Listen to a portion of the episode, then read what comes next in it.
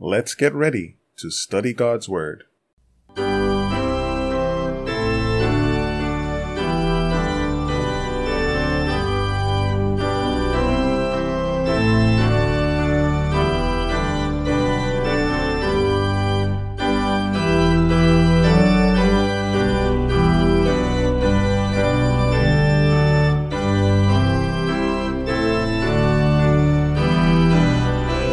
Greetings to one and all. Welcome to another episode of Rightly Divide the Word of Truth. This is Andrew S. Baker, and it's time for another devotional study. Please be sure to visit us at BibleStudy.asbzone.com, where you can find links to our previous episodes and various Bible study resources. Let's have a word of prayer before we get into our study today. Dear Heavenly Father, we thank you for your mercy to us we pray that as we enter into this topic, that you'll give us wisdom, understanding, clear articulation. Help us, Lord, that those who hear us will understand your message from your word. We pray in Jesus' name. Amen. Our passage for this study, which is entitled Chasing Riches, is Proverbs 23, verses 4 and 5. Proverbs 23, 4 and 5. Labor not to be rich. Cease from thine own wisdom. Wilt thou set thine eyes upon that which is not? For riches certainly make themselves wings. They fly away as an eagle toward heaven. Proverbs 23, 4 and 5 from the King James Version. Okay, today we're going to take a little bit of time to discuss the pursuit of riches, chasing riches, chasing wealth. This is a controversial topic, or it's a very polarizing one, because there are many people who preach prosperity gospel. You know, they talk about Abraham, they talk about Isaac, they talk about Jacob, they talk about Job, uh, they talk about Daniel, they talk about Joseph in Egypt. These people were all wealthy. Mordecai, Okay? They were all wealthy. David, Solomon, all wealthy. Solomon was the richest man that ever lived. And then there are other people who, using the same scriptures, talk about the widow with her two mites and the rich young ruler who was told to give up everything and sell all his goods. And um, the poor you will always have among you, XYZ. Lots of passages that people use to emphasize that the Christian needs to give everything up and follow Christ. The Bible does not speak poorly of wealth. The Bible does not speak poorly of money. Christ had many, many, many discussions and parables involving money. The Bible doesn't frown upon money, doesn't frown upon having wealth. It does speak about how you obtain that wealth. And it does say something very important, which we captured in the verse that we're using here for our devotion labor not to be rich the Bible is definitely against the idea of pursuing wealth. It is not against the idea of being diligent with your hands, being industrious, laboring, work as unto the Lord and not to men. Whatsoever thy hand findeth to do, do it with thy might. It's not against working hard. It's not against being diligent in your work it is against pursuit of wealth. Jesus also pointed out that you can't love God and mammon. If you are pursuing both, you're going to soon settle for one because you can't serve both God and mammon. Chasing riches. We can't chase riches wilt thou set thine eyes upon that which is not? Right? For riches certainly make themselves wings, they flee away. So, where are we to fall? What does the Bible teach if the Bible's not teaching abject poverty, it's not everybody that came to Jesus that he told to sell everything. He didn't tell Zacchaeus to sell everything. Zacchaeus came to the place when Jesus said, Zacchaeus, I'm going to your house today. Zacchaeus came to the place where he said, I'm going to fix all the financial wrongs that I have set up.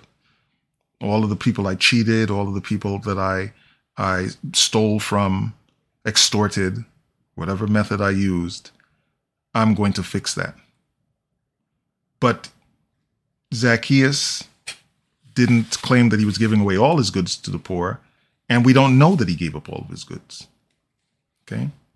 History tells us that Nicodemus, who was a wealthy member of the Sanhedrin, became a Christian, accepted Christ, and proceeded to fund the early church. The early apostolic church was funded in large measure not just by the generous donations of those of Christians broadly, which was important, but by specific um, specific support of Nicodemus himself, and we presume Joseph of Arimathea. Right? He used his personal wealth to ultimately help the early Christian church financially, which was very critical because they didn't have a, a, lot of access to things, especially once persecution came. Okay. If you look carefully, God allowed a number of his true followers to become wealthy. And they weren't trying to be wealthy. And other than Solomon, who you could make an argument that wealth did have an adverse impact on him eventually, none of the others were impacted by wealth. They had flaws, but wealth was not the source of their problems. Right? There are lots of passages. Here's a very interesting one. Matthew, Matthew, Proverbs 28. Proverbs 28, I'm thinking parables. Proverbs 28 20 says, A faithful man shall abound with blessings. All right? So again, diligence, faithfulness, etc., gets reward. A faithful man shall abound with blessings, and they don't only have to be financial. But he that maketh haste to be rich shall not be innocent. Verse 22 He that hasteth to be rich hath an evil eye, and considereth not that poverty shall come upon him. I mean, seriously, that is a point blank statement. He that hath an evil eye, he that hasteth to be rich hath an evil eye, and considereth not that poverty shall come upon him. So if you're pursuing wealth, pursuing riches, haste, hastening in that direction, you need to consider that poverty is heading your way. Now, in the verse that we used, we were in Proverbs 23, look at verse 6. It says, Eat thou not the bread of him that hath an evil eye, neither desire thou his dainty meats. For as he thinketh in his heart, so is he. Eat and drink, saith he to thee, but his heart is not with thee. The morsel which thou hast eaten shalt thou vomit up and lose thy sweet words. Okay. Eat not the bread of him that hath an evil eye, is what Proverbs 23 6 says. But Proverbs 28 22 says, He that hasteth to be rich hath an evil eye. So you should not pursue wealth as a definitive strategy yourself, nor should you hang out with people who do pursue it. Because even being in your company, or rather being in their company, is not good for you. God is not opposed to us seeking the well being of our family, working as hard as we can to not just be on the brink of poverty. Right? In Deuteronomy, Moses reminded the children of Israel, it is God that giveth thee power to get wealth. Okay? we always want to be in a position where we recognize that it is God doing this for us and that we thank Him for the blessings He's given us and we seek blessings from Him. Right? Pursuing wealth for wealth's sake is bad. Bible frowns on it. Very, very clear. Having wealth because you were diligent, Bible doesn't frown on that. In fact, it, it indicates that it is a reward you could get. Right? I do not want to give the impression that it is a reward that everyone will get. In this life, we are not all guaranteed wealth and riches. And that's ignoring the fact that the terms wealth and riches mean different things to different people. Okay? People may be what a person who makes $50,000 a year thinks is wealth, what a person who, who makes $30,000 a year thinks is wealth, what a person who makes $200,000 a year thinks is wealth is going to be different. Sure, at the extreme end of the scale, all of the people I mentioned will think that a billion dollars a year is wealth, right? But some people will be impressed with millions that other people might not be. Some people will be impressed with thousands that other people might not be. If someone is making $30,000 a year and you suddenly gave them $100,000 a year, they might in fact consider that wealth because of where it takes them, right? You've moved them to, to a, a multiple of their earnings, right? They might in fact consider that wealth. Whereas somebody who's making $100,000 a year isn't going to think necessarily that 200,000 is wealth. It's certainly better than where they were. They're not going to complain if you give that to them, but they're not going to consider that wealth. That's that's just the beginning of what they are needing to look at or or desiring to look at. So wealth is already a relative term. It's a term that that you need to understand the person's frame of reference. But the idea is this. Pursuing money for the sake of money even if there are noble reasons behind it, we have to be very careful. We have to be very, very, very careful. There are a lot of times where we want more money to be able to do good things. And the Lord knows that if we got that money, there are other things we might do too. Maybe we'll be faithful and do the thing we've asked Him to be able to do, but we might also do extra things, right? Fullness of bread and idleness were the sins of Sodom. We always think in terms of the sexual issues, but it starts with fullness of bread and idleness. If you have enough money that you don't have to work the way that you were working before, are you going to work diligently? Not everyone will.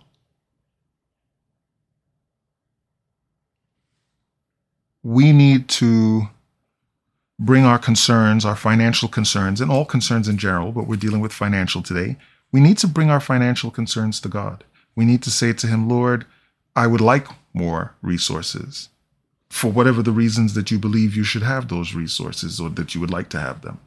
Whether it's to help someone, whether it's to take care of, of things, debts, things in the past, ministry, whatever it is, take it to God but be open minded. Be open minded to having Him solve that problem in a way you didn't anticipate.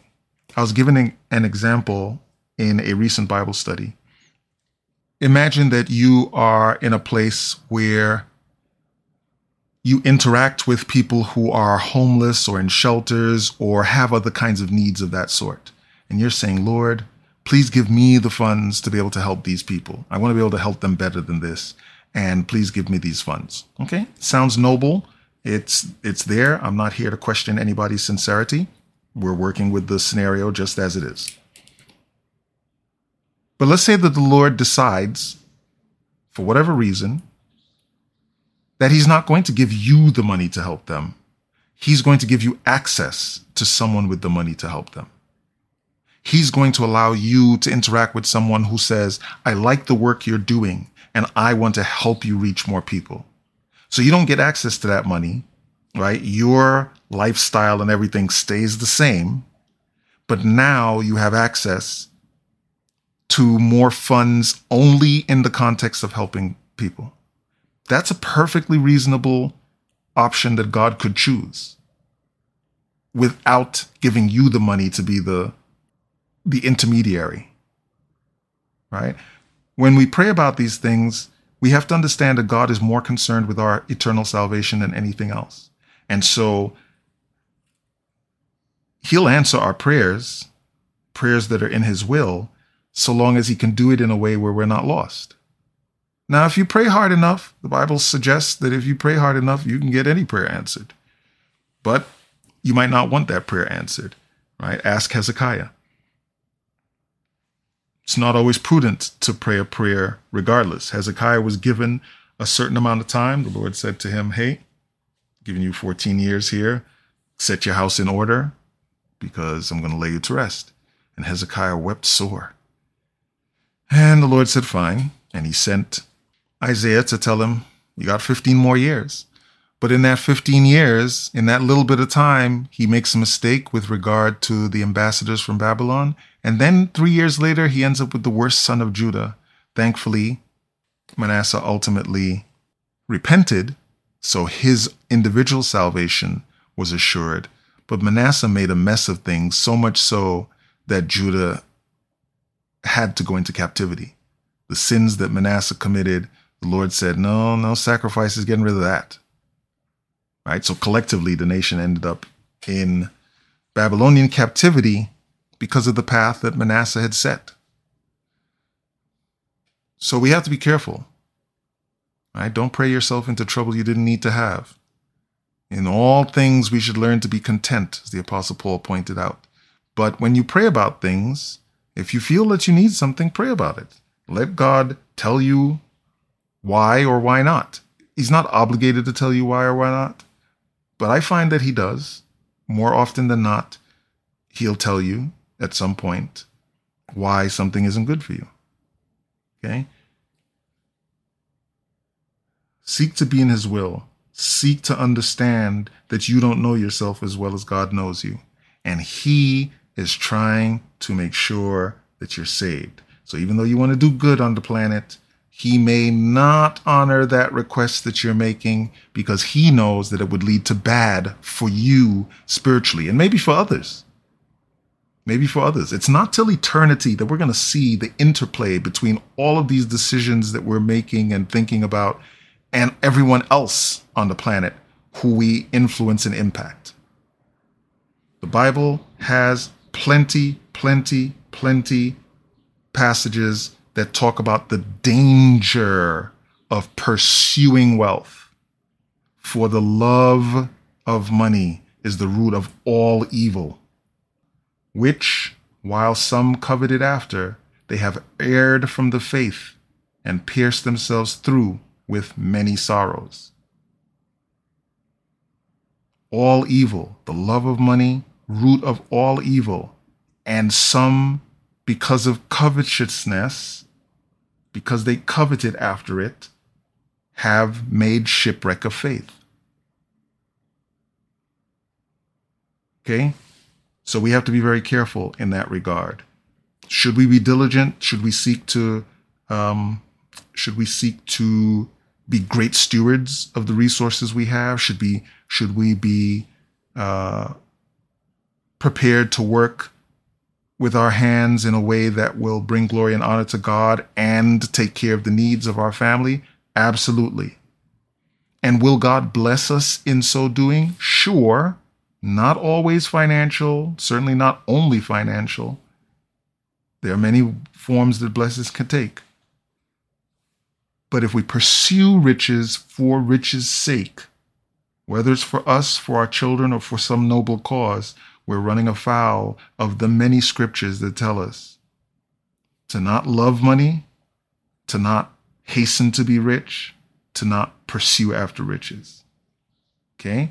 Not saying that you have to be poor. In fact, Jesus made a, a, statement that's very important. The poor you will always have among you. The poor you will always have among you. That means that not everyone will be poor.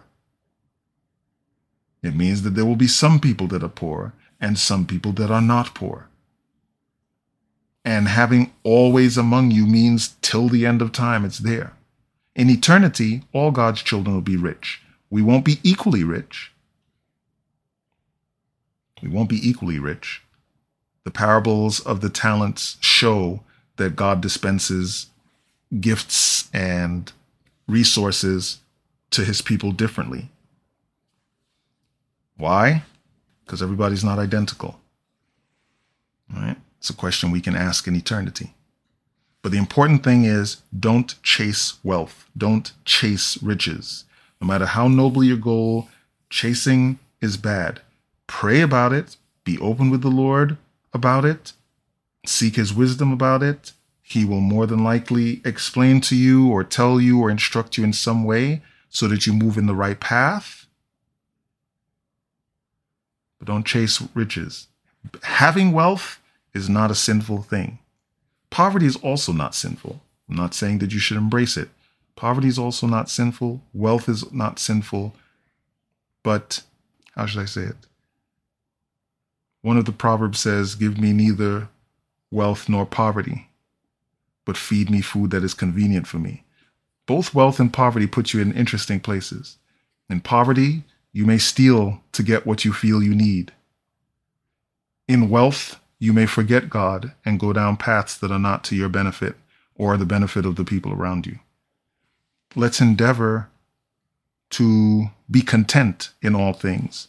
We can seek for additional resources or additional help, support, etc. We should pray about the things we need. Don't be ashamed to pray about it. Don't be afraid to pray about it. God answers prayers, and sometimes He answers about prayers, meaning He'll explain to you no, you're not getting that. right? No, you're not getting that. Right? Maybe he'll give you a lot of details. Maybe he won't. I can't promise anything there. I know from my personal experience, I've gotten answers to certain things that I've wanted. And the Lord's like, no, listen to the next sermon that comes by your way and you'll hear what I need you to hear on that topic. But the point is, ask the Lord. You may be someone who God could entrust with more wealth. Ask Him right? You may be someone who God is like, no, I intend to save you. And you and the amount of money you have is just about as much as you can manage. So let's get you into heaven and uh, and we'll worry about that other stuff through somebody else. These are all possibilities and the Bible expresses them, it shows them. Because the rich young ruler, the reason why Christ told him to give up his money is because his money was his God and he couldn't give it up when he was told to. Okay. Abraham didn't have to give away his wealth. Isaac didn't have to. Jacob didn't have to. But those brethren didn't have problems with wealth. And so the Lord could allow them to have it. Right? In the parable, that rich man that has all this, these goods and now he's going to build bigger barns. That guy didn't handle his wealth because all the resources he received, he was hoarding. He wasn't helping anyone with them. So just be advised Having wealth, not a sin. Prosperity gospel, not true. Everyone is not going to be rich. Just because you're in Christ doesn't mean you're going to be rich in worldly goods. Does not mean that. Need to be poor and give up everything? Also not true. The Bible does not call for that. But if God does call you to that, don't be the rich young ruler. Okay? Don't be the rich young ruler. Don't look around at other people that are not being called to give up their wealth or that you don't know that they're being called to give up their wealth and and say, well, why why not them? Why am I called to do this? No, don't go down that path. But just don't chase riches, because the Bible is exceedingly clear. Exceedingly clear. Proverbs 23, 4 and 5 says, Labor not to be rich, cease from thine own wisdom. Right? Don't matter what the reason. Don't, oh, I, I can, if I could just become a so and so multi million dollar, I could do this, I could build churches, I could. Labor not to be rich. Cease from thine own wisdom. Wilt thou set thine eyes upon that which is not? For riches certainly make themselves wings. They fly away as an eagle toward heaven. Let's close with a word of prayer. Dear Heavenly Father, we want to thank you for your word. We thank you for your instruction, your guidance. We thank you for providing us with this information pertaining to your thoughts about wealth and riches in our pursuit of it. Please give us wisdom. Please give us contentment. Please help us, Lord, that we will work for you in whatever capacity you place us in, and that we will be prepared, willing, desirous of sacrificially giving to move in the direction that your that your cause needs. We ask you to help us, that we'll be true and faithful to the principles you're showing us. In Jesus' precious name, amen. Thanks again for listening to this podcast. You can reach us via email at BibleQuestions at ASBZone.com. We look forward to hearing from you, whether you have questions, comments, suggestions, or concerns. We also recommend that you check out the True Wisdom podcast, where Robert and I discuss Bible stories and topics together. Both of these podcasts can be found on over a dozen platforms, including Google Podcasts, Amazon Music, and Spotify. Please remember our ministries in your prayers. Until we meet again next time, may God richly bless you as you prayerfully study and share His holy word.